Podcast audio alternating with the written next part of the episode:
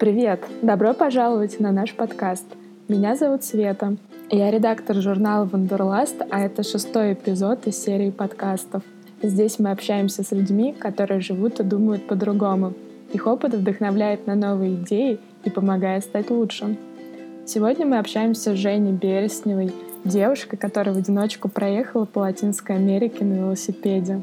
Подкаст получился супер вдохновляющим. В нем мы обсудим вообще живется интроверту в среде гиперобщительных людей, сколько нужно денег на полгода жизни? И почему не обязательно при этом быть цифровым кочевником, что крутого в Бразилии, Уругвае, Аргентине, Боливии, Перу, Эквадоре, Колумбии Панаме, и как длительное путешествие меняет сознание — если подкаст вам понравился, выделите, пожалуйста, 20 секунд и напишите отзыв на iTunes. Они реально заряжают нас энергией и помогают двигаться дальше. Ну что, поехали?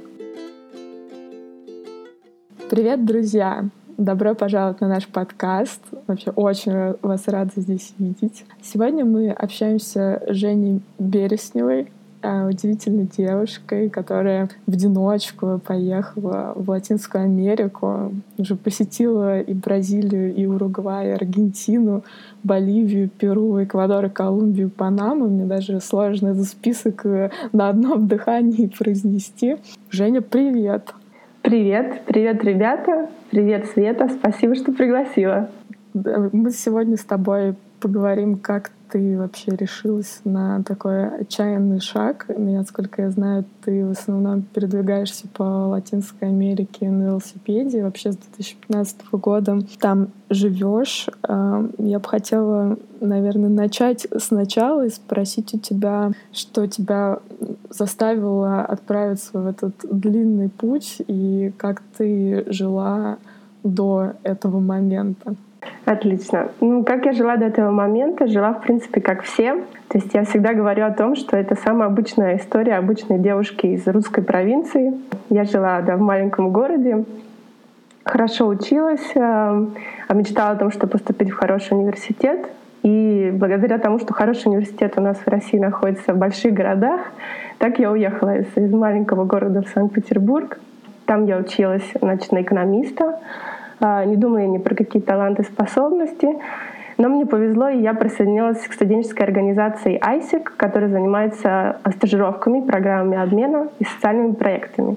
И там был такой первый момент, когда я начала немножко менять свой обычный образ жизни и образ мыслей.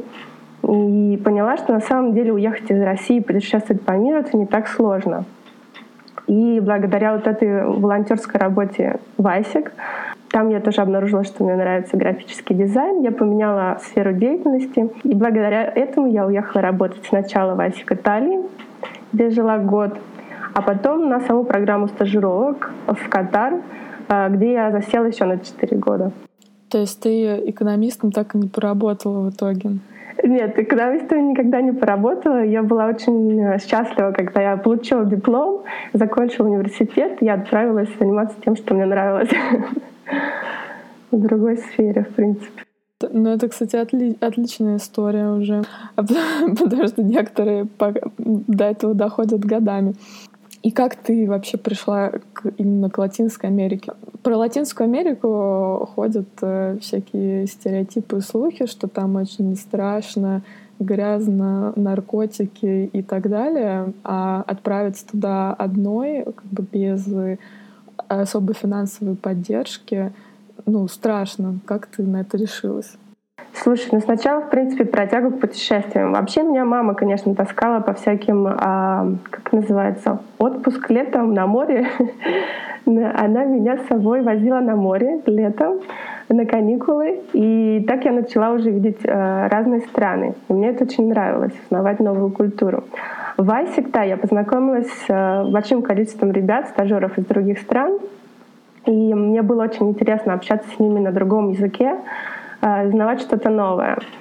И когда я уже через ASIC начала ездить в другие страны на конференции, когда я уехала работать в ASIC Италии, потом в Катар, у меня уже пропал страх к миру, в принципе, и я поняла, что очень многие стереотипы, они именно стереотипы, то есть они не имеют ничего общего с того, как живут люди, и чтобы понять, как, нужно там быть самому, то есть как бы увидеть все своими глазами.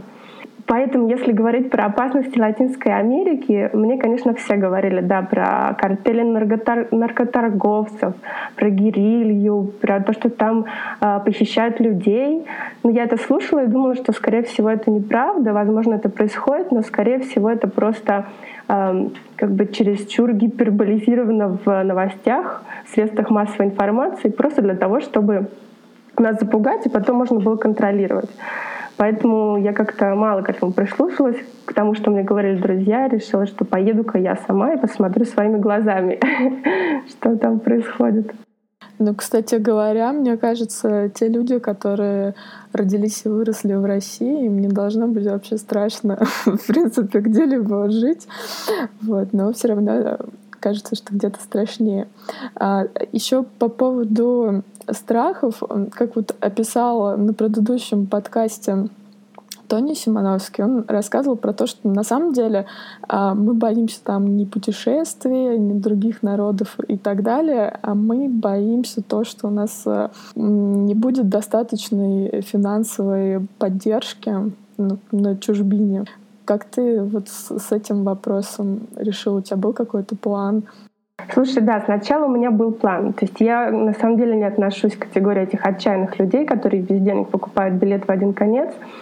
Я подготовилась немножко, э, так как я работала в Катаре, я копила деньги, накопила я определенную сумму, чтобы себя чувствовать себя комфортно и безопасно а, в течение шести месяцев, потому что у меня был обратный билет через шесть месяцев.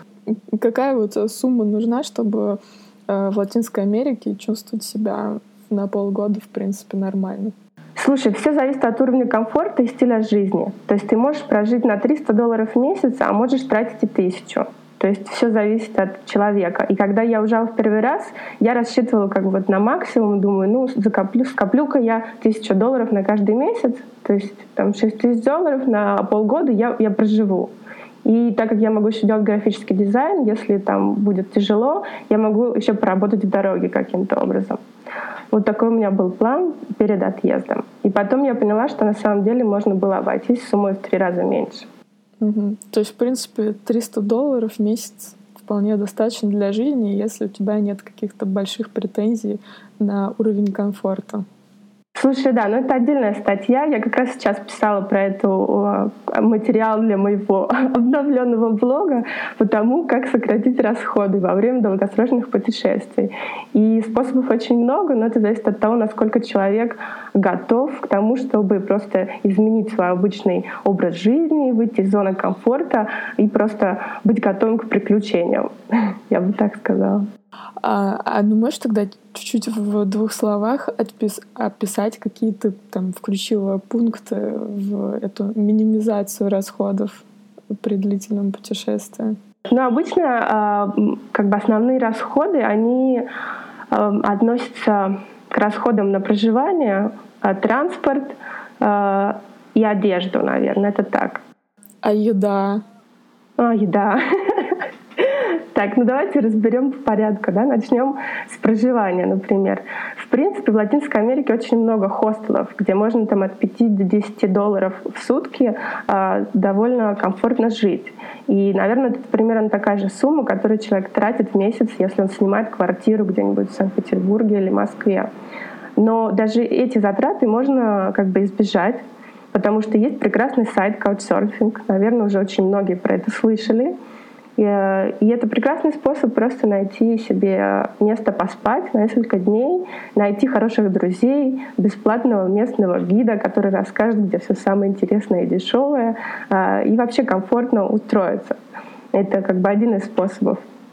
Еще другой способ, которым я лично пользовалась очень-очень много, больше, чем каучсерфинг, это волонтерство. Для меня это прежде всего был такой способ э, сделать что-то интересное э, и полезное, и занять себя, и научиться чему-то новому. Потому что когда ты в пути долгое количество времени, ты не хочешь просто постоянно ходить по музеям, турам. А как ты искала эти волонтерства? Я, для этого есть еще один прекрасный сайт, называется Workaway. На самом деле есть еще и другие. HelpX, и World Packers, кажется. Но именно Workaway, он такой самый популярный, на нем огромное количество возможностей э, из различных отелей, органических ферм, просто семей.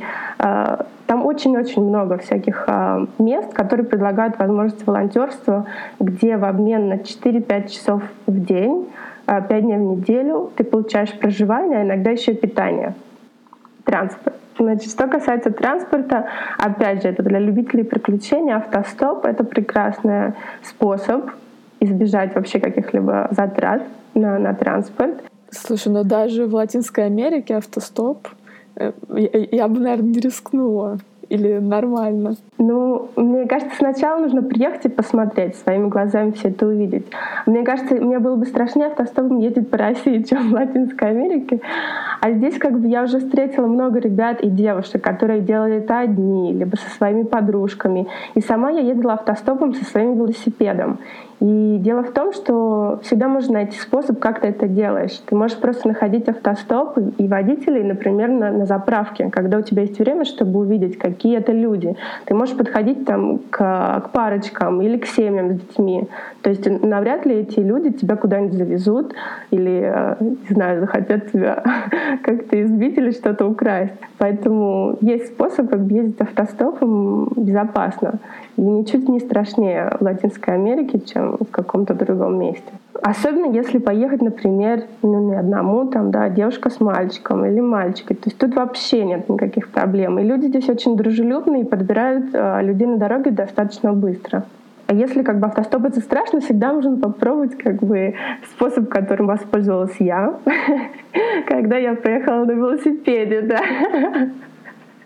Когда я проехала на велосипеде из Аргентины до Колумбии, не все, конечно, я на автобусах тоже ездила, но как бы вот едешь на велосипеде, получается, это бесплатно. Ну, отлично, да. Велосипед круто. А автобусы, там поезда, какая-то развитая транспортная сеть? Самый популярный способ а, — это автобусы, конечно. Автобусы тоже, в принципе, недорогие. Самые дешевые, например, в Боливии, потому что там все дешево, а, и в Эквадоре, потому что там низкие цены на бензин. И автобусы достаточно удобные. То есть там где-то 15 часов в дороге а, ты нормально довольно-таки проводишь. Иногда даже есть автобусы с экранами в сиденьях, фильмами, интернетом. То есть это просто шикарное такое путешествие. И в некоторых странах есть бюджетные авиалинии, которые даже дешевле автобусов. То есть, например, в Колумбии лучше иногда воспользоваться самолетом, чем автобусом. Ого. А ты еще как-то мне говорила, что многие знают, для русских людей э, не во все страны Латинской Америки нужна виза. Я бы даже сказала, что в большинство не нужна. Это было для меня открытием. А где тебе все-таки пришлось сделать визу? Или ты вообще проехала везде без визы? Слушай, для меня это тоже было открытием перед тем, как я начала поездку, что на самом деле в большинстве стран действительно не нужна виза, и можно быть в каждой стране по три месяца, иногда и по полгода. И единственная страна, где я делала визу, это была Боливия, а, потому что если ты делаешь как бы ее на границе, то нужно было платить. А если ты можешь сделать ее в посольстве, который там же находится в пограничном городе и делают ее за 30 минут, то можно заехать на месяц в Боливию бесплатно.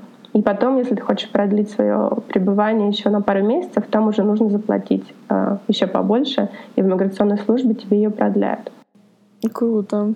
Давай продолжим минимизировать наши расходы путешествия. Мы поняли, что нужно волонтерить или жить по каучсерфингу. Волонтерство круче, потому что можно еще чему-то заодно научиться и еды достать бесплатно. А, поняли, что классно путешествовать а автостопом, вообще не страшно. На велосипеде еще лучше. Спорт, здоровье. А, бывают очень дешевые перелеты, классные, комфортабельные автобусы. И... А поезда есть, кстати, вот? Мне кажется, что нет. Я даже этим вопросом не задавалась.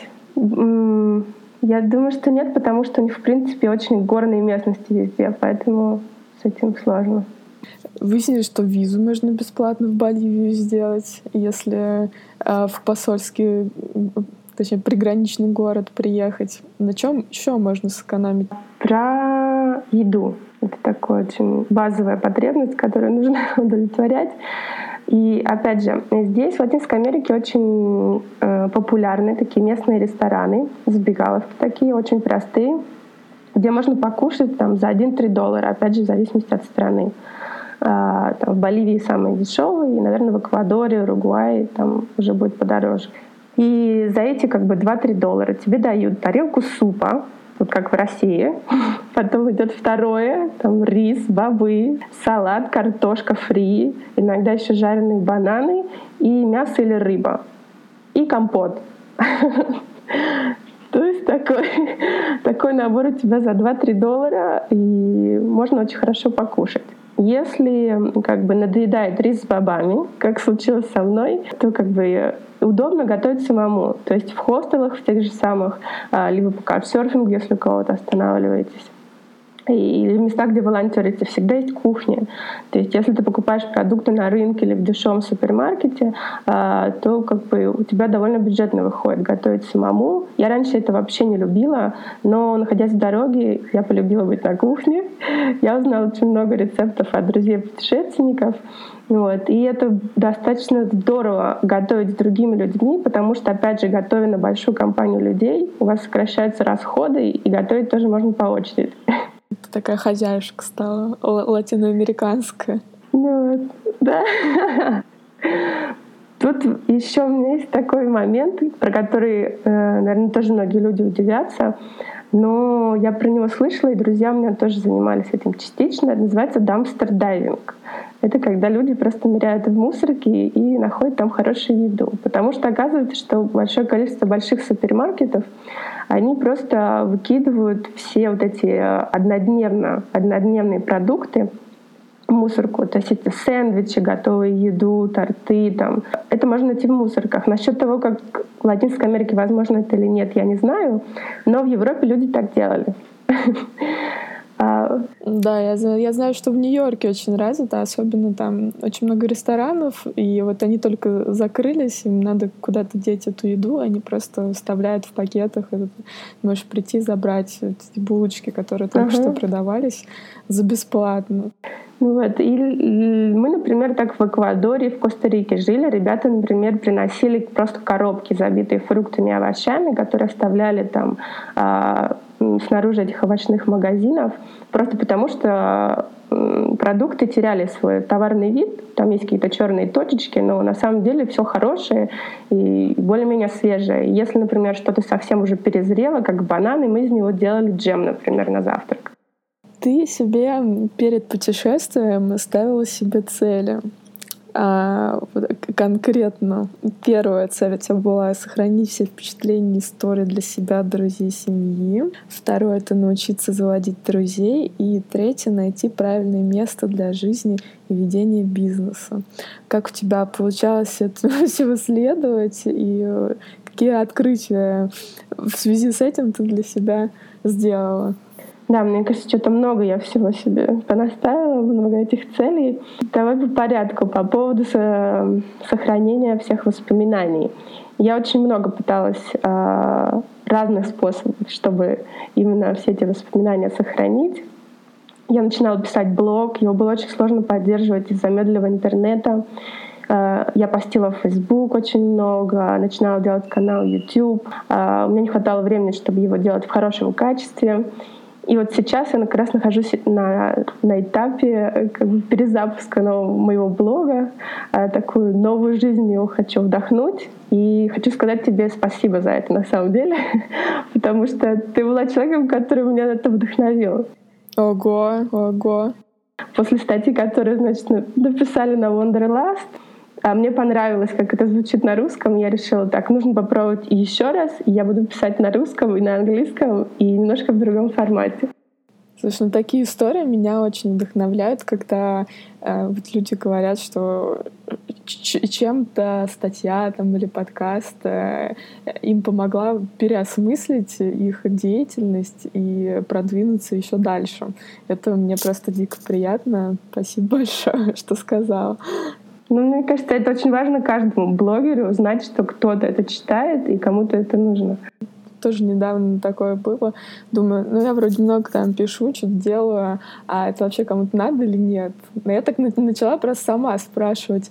И люди мне отвечают, ой, да, очень классный проект, так здорово, так мы любим, все читаем.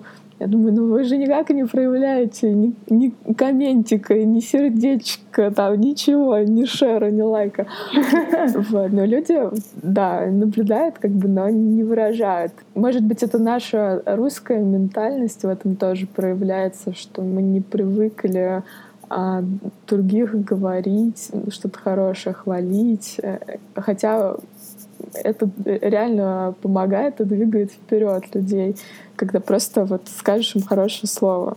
А в каком формате твой новый блог э, будет э, существовать, или это пока секрет? Ну нет, не секрет на самом деле. Я просто переехала на другую платформу, догадайся, на какую. Мне надо же брать деньги у Тинда Паблишинг, потому что я постоянно их рекламирую, невозможно же. Ну так вот, я приехала к подружке здесь, в Колумбию, которую я у нее, и мы опять с ней про блог начали говорить, и она говорит, так, так что ты не сделай, сделала бы на Тильде блог, там гораздо проще, а, наверное, чем на какой-то другой платформе. И у меня сложилось как бы один, один плюс один. Я такая подумаю, да, пойду-ка я и сделаю. И вот так начала. И он просто будет немножко по-другому выглядеть, и я буду стараться писать именно истории, то есть из какого-то материала, который уже накопился за, за продолжительное время, а не такой, например, как, как это называется, не блок в реальном времени. То есть мне было сложно делать именно блок в реальном времени, потому что не хватало времени на то, чтобы как-то переварить все, что со мной происходит, подготовить фотографии и всю информацию, которая нужна. А сейчас я поняла, что накопилась наконец-то вот эта информация, и можно просто пользоваться материалом, который уже есть, его правильно оформить, как бы, и, и писать именно вот статьи на определенные темы, которые, надеюсь, будет кто-то читать. Ну, знаешь, я для себя поняла, что даже если никто не читает, но тебя это прет, то надо это делать. Возможно, когда-нибудь вдруг кто-то это отроет, и ему это понравится. Ты сказала, что интернет, получается, в большинстве стран был не очень. То есть э, с работой, если на удаленной, да, с какими-то фрилансами могут быть проблемы из-за этого. Слушай, ну все зависит, опять же, где, где вы останавливаетесь. То есть я останавливалась в хостелах подешевле, где интернет был не очень. А, и потом я очень долгое время ездила на велосипеде, жила в палатке. То есть у меня интернета, в принципе, не было вообще. И, я общался с родственниками по телефону, да, и проверяла Facebook по телефону также. А, все зависит от страны. Опять же, например, скорее всего, в Боливии будет сложнее всего. А, в некоторых странах а, инфраструктура уже лучше развита. Чем ближе к экватору, наверное, тем лучше интернет тоже. Как-то так я заметила. Ну, вот. А есть какие-то коворкинги, куда можно просто прийти и поработать с хорошим интернетом, или это не развито? Есть, есть. Ну, то есть у меня начиналось путешествие, опять же, с того, что я, я же хотела открывать коворкинг пространство. Я этим занималась в Катаре и думала, я поеду в Латинскую Америку и буду там исследовать рынок. А, смогу ли я открыть коворкинг пространство. Планы потом поменялись у меня. Но вначале, да, я ходила по коворкинг площадкам. Есть места, есть места, где можно работать. У меня друзья тут э, занимаются открытием хабов тоже а, можно найти. И в хороших хостелах, в принципе, тоже есть хороший интернет. И опять же, если вы останавливаетесь у кого-нибудь по каучсерфингу, вы живете у кого-нибудь дома, и, скорее всего, интернет там тоже хороший, достаточно для того, чтобы работать. Второй пункт. Э, научиться заводить друзей. Как тебе удалось это выполнить? А почему, кстати, научиться заводить друзей? Это до этого у тебя с этим проблемы были?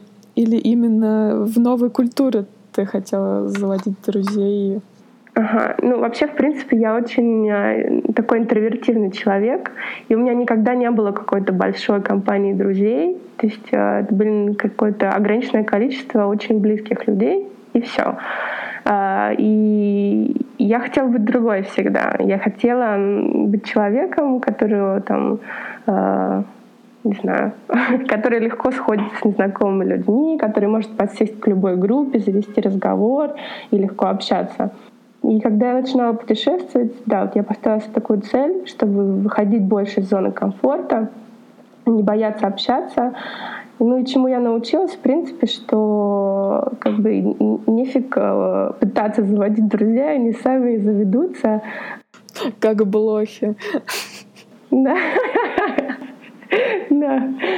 Ну, в общем, с друзьями проблем не будет, когда вам хорошо сам, самим собой. То есть я, наверное, скорее научилась другому. Я научилась любить себя, такой, какая я есть, и не бояться быть такой, какая есть с незнакомыми людьми или в какой-то новой обстановке.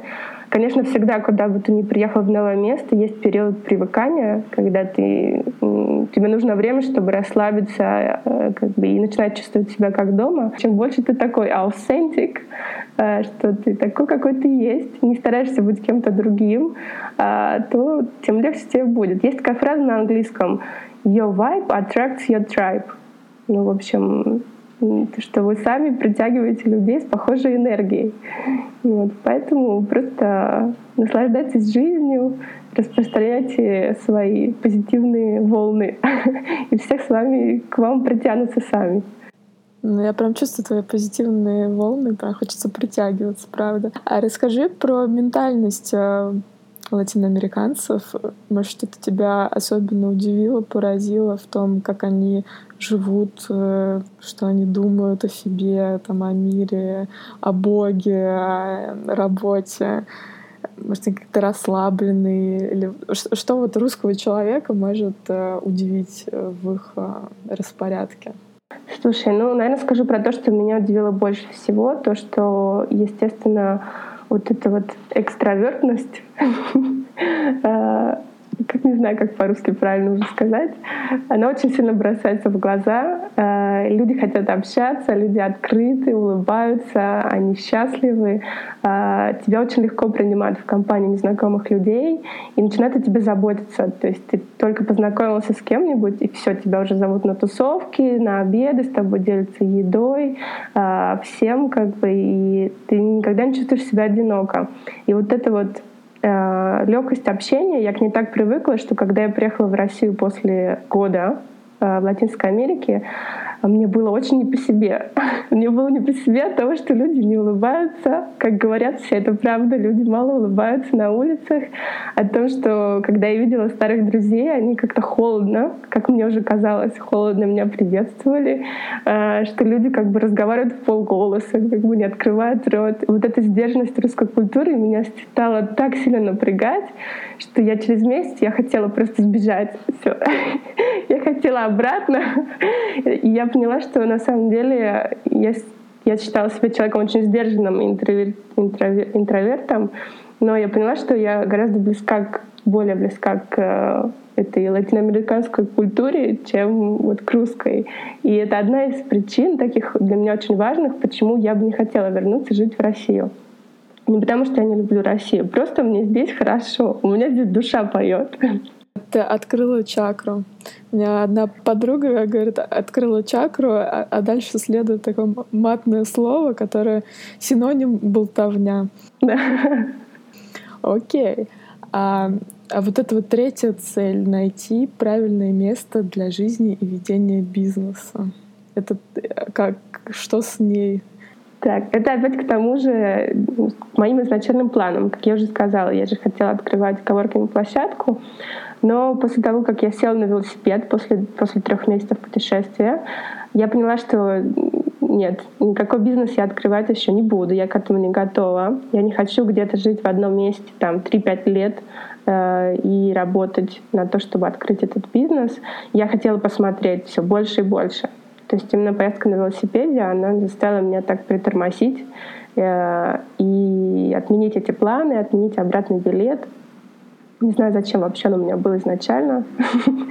Э, и как бы расслабиться и плыть по течению. Я уезжала, у меня был обратный билет на 6 месяцев, потому что у меня была как бы, карточка резидента, карточка местного жителя в Катаре, и чтобы ее обновить, нужно было вернуться через 6 месяцев. Но я уже когда уезжала, знала, что я не хочу жить в Катаре. И, естественно, потом бы я поняла, что нет, не нужно никуда ехать. Отменила билет, э, продолжила свою поездку на велосипеде. Э, и за это время я просто начала наслаждаться жизнью в разных местах. Сначала я очень много именно продвигалась, то есть мы просто иногда каждый день крутили педали. А после где-то вот полгода с начала путешествия я начала э, делать такие остановки. Остановки в разных местах на, на полтора месяца, на два, на три. И у меня получалась такая маленькая жизнь в каждом месте. То есть я находила себе место, где я могу волонтерить, э, училась чему-то новому, интересному, заводила друзей. И вот так осваивалась немножко. И когда мне становилось там скучно, либо у меня заканчивалась виза, э, я передвигалась в другое место. И, в принципе, сейчас я в таком же режиме нахожусь. Э, каждые там три месяца или полгода я передвигаюсь в новую страну. Э, но пока мысли о том, чтобы остановиться где-нибудь и жить, таких вот глобальных не было. То есть есть места, где мне прям очень понравилось, и я с удовольствием туда возвращаюсь. Иногда хочется зависнуть э, на подольше, но но потом как бы я вспоминаю, как было клево в 2015, когда я столько всего объехала за год, и мне хочется снова пуститься в путь. А давай вообще пройдемся по, по списку и узнаем, что крутого ты в каждой стране для себя открыла. Ну, например, вот Бразилия. Вот начнем с нее. Наверное, самая как-то близкая э, страна для нас, которую мы знаем по всяким мыльным операм латиноамериканским. Как вот тебе Бразилия, например, открылась? Слушай, Бразилия это было первое место, куда я приехала. Я приезжала вот с этим, с этой установкой о том, что это очень опасно. А, у меня там был друг, он меня ждал. А, он меня готовил, готовил морально к тому, что я увижу, как нужно себя вести. А друг местный или русский? Нет, друг он был из Италии, но уехал в Бразилию на какое-то время, чтобы там жить и работать. А, и поэтому я примерно знала, что нужно делать, что не нужно. То есть принципе, там, в какие районы не заходить или в какие часы не ходить одной по пляжу, например. А, и я приезжала немножко такая очень как бы скованная из-за страха, опять же. Но Бразилия меня удивила как бы своей этой легкостью и вечным праздником. Я еще приехала, когда карнавал как раз был, поэтому у меня был такой погружение очень быстрое в бразильскую культуру, когда ты просто выходишь на улицу, там толпа народу ходит по улицам, все, все танцуют, поют, а, там, пьют пиво и целуются. То есть просто незнакомый мальчик к тебе подходит и хотят с тобой целоваться. Я такая, что что-то, подождите, подождите. Ну, как бы, нет, прямо сейчас. Ну вот, я же тебя не знаю. А потом расслабилась. А потом как бы ты вливаешься вот это, ты да, расслабляешься и понимаешь, вот люди знают, как, как, как получать удовольствие от жизни. То есть они не заморачиваются. Они просто как бы делают то, что им приятно. И, и вот всякие вот эти наши моральные устои, которые нам прививают с детства, а, они как бы ходят на второй план, и ты начинаешь больше слушать вот свою какое-то внутреннее чувство, а что действительно тебе приятно, неприятно, что хорошо, что плохо, и как-то больше им руководствоваться. Здорово. А Уругвай? Уругвай. Уругвай — это такое... Он скорее похож, наверное, на европейский немножко город э, или какую-то страну, место в Европе. А, дороже, чем все остальные страны, но очень-очень красивое. И я провела три недели в Монтевидео, очень Монтевидео, даже не знаю, как правильно по-русски.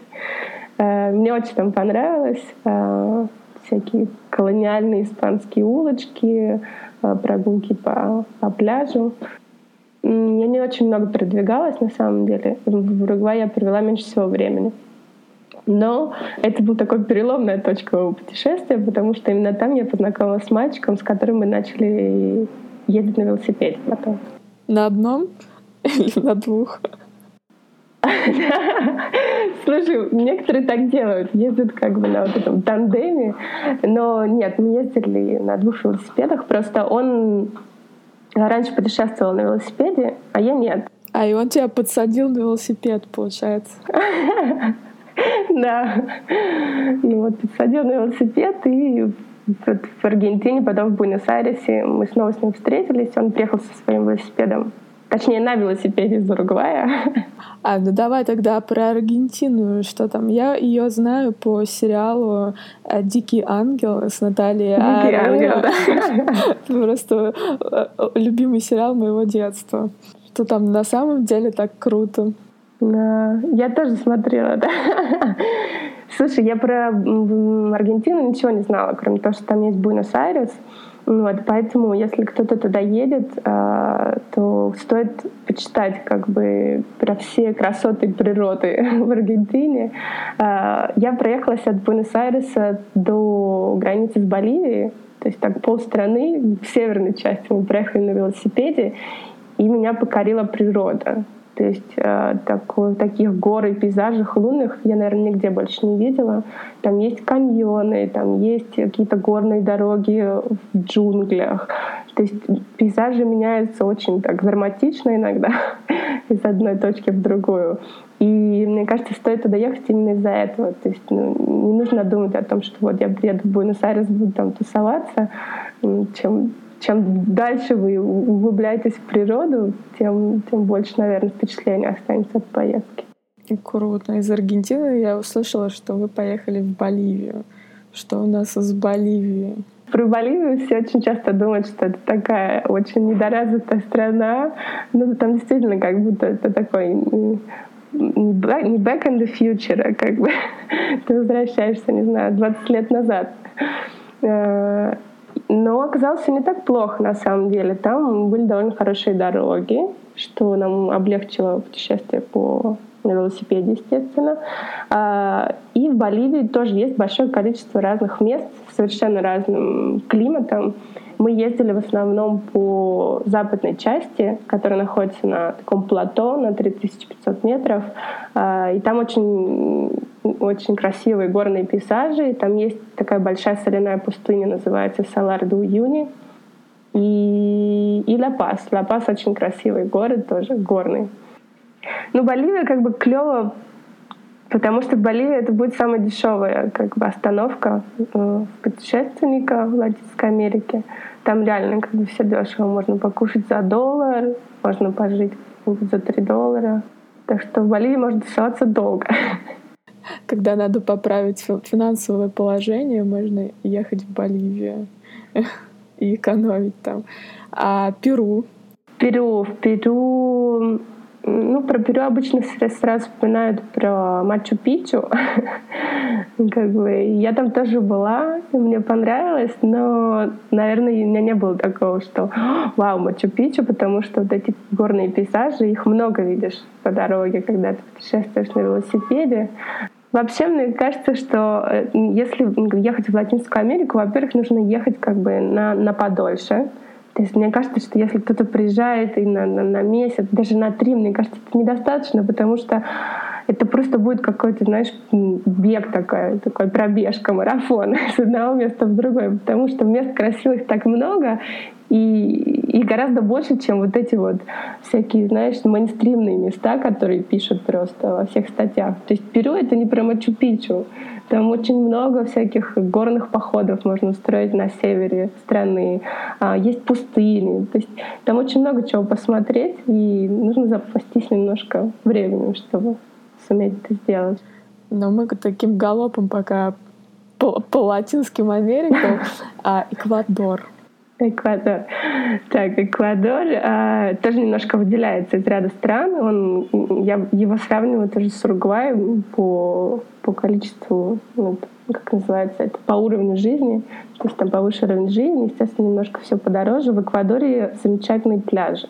В Эквадоре я пробыла почти три месяца э, в Монтаните на побережье и начала учиться там серфингу.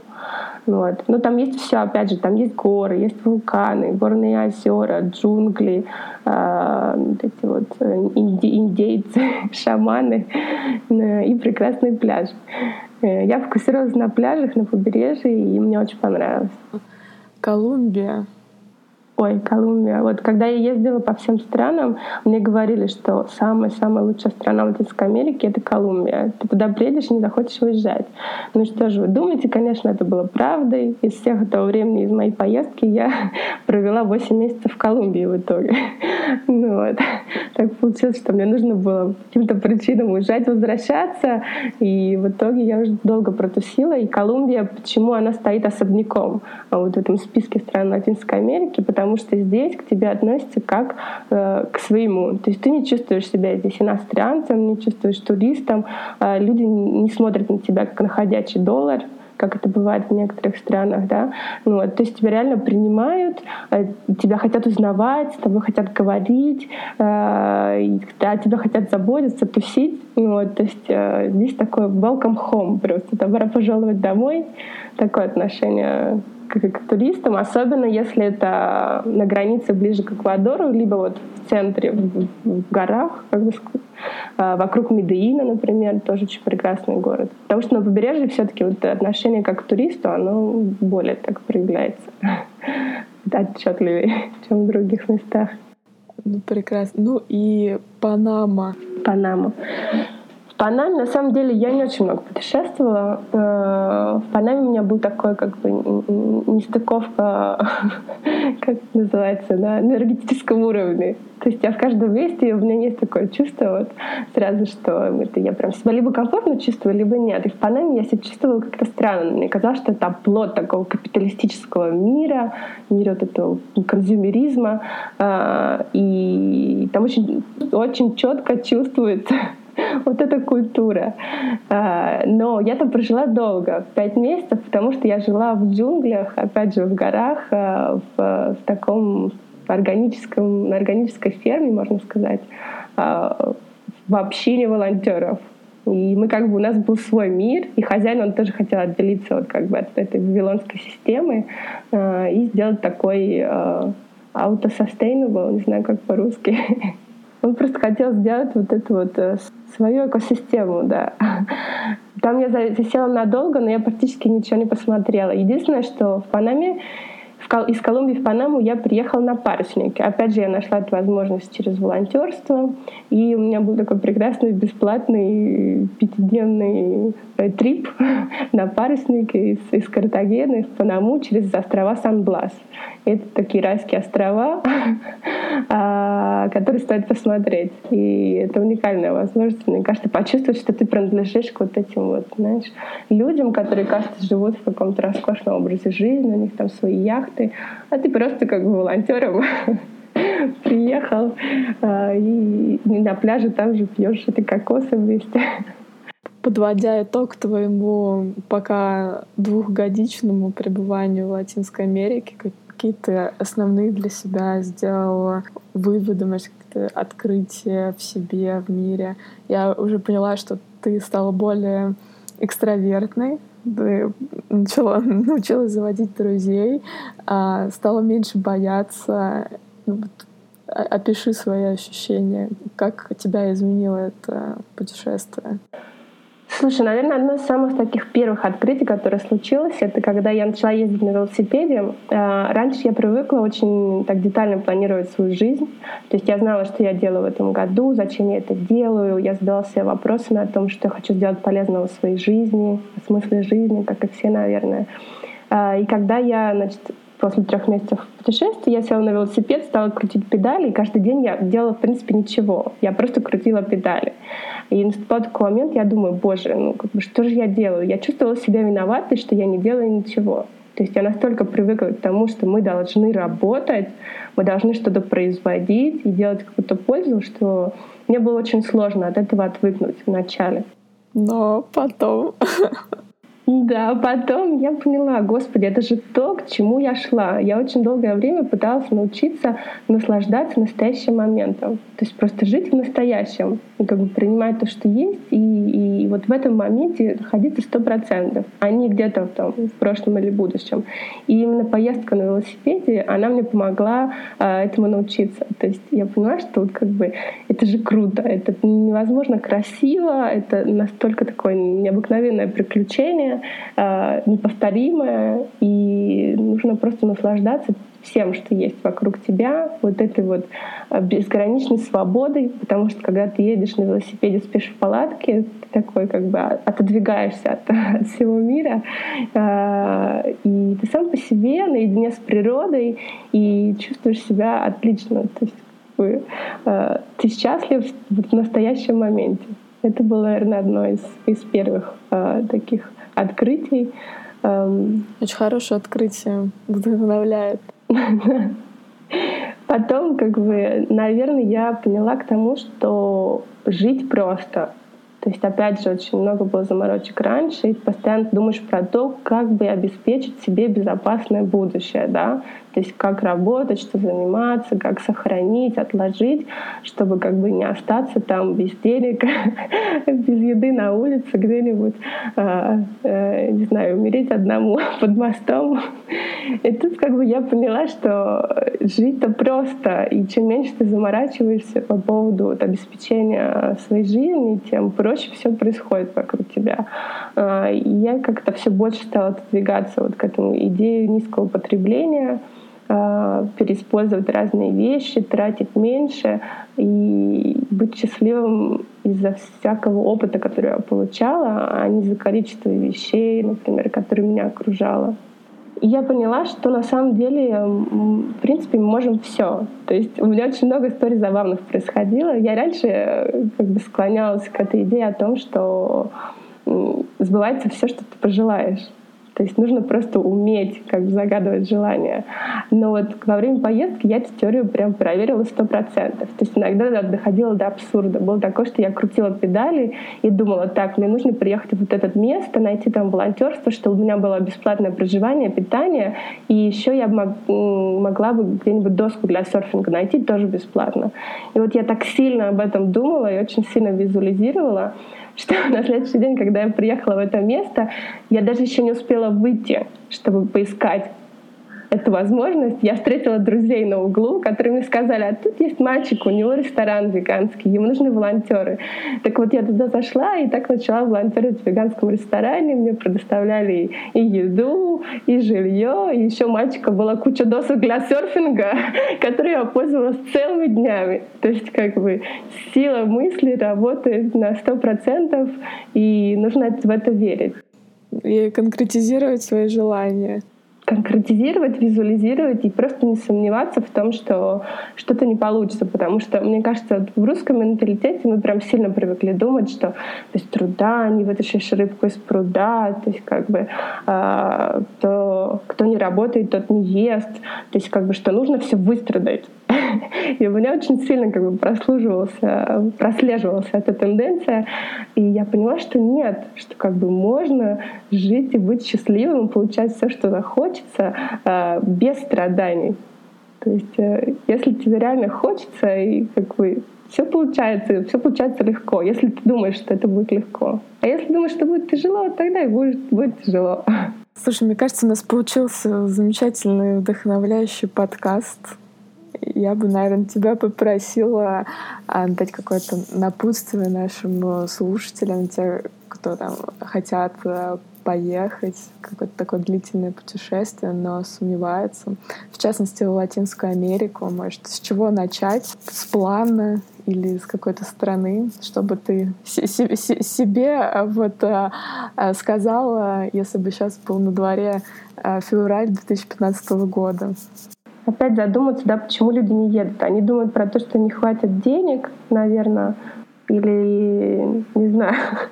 Я просто не знаю, о чем конкретно могу сказать, потому что всех причины разные. Я пыталась очень долго понять, почему, почему люди не едут путешествовать, почему они сидят дома на работе и уезжают в отпуск всего на две недели. Я до сих пор не поняла, почему. Поэтому мне сложно дать этот совет. Но мне кажется, нужно просто себя для начала окружить правильными людьми. То есть как бы общаться с людьми, э, либо знакомиться с людьми, либо читать людей, которые так уже делают, да, опять же на твоем же, на твоей же страничке можно это делать. Да, да, ребят, кстати, на моей страничке, пожалуйста, заходите и делайте это.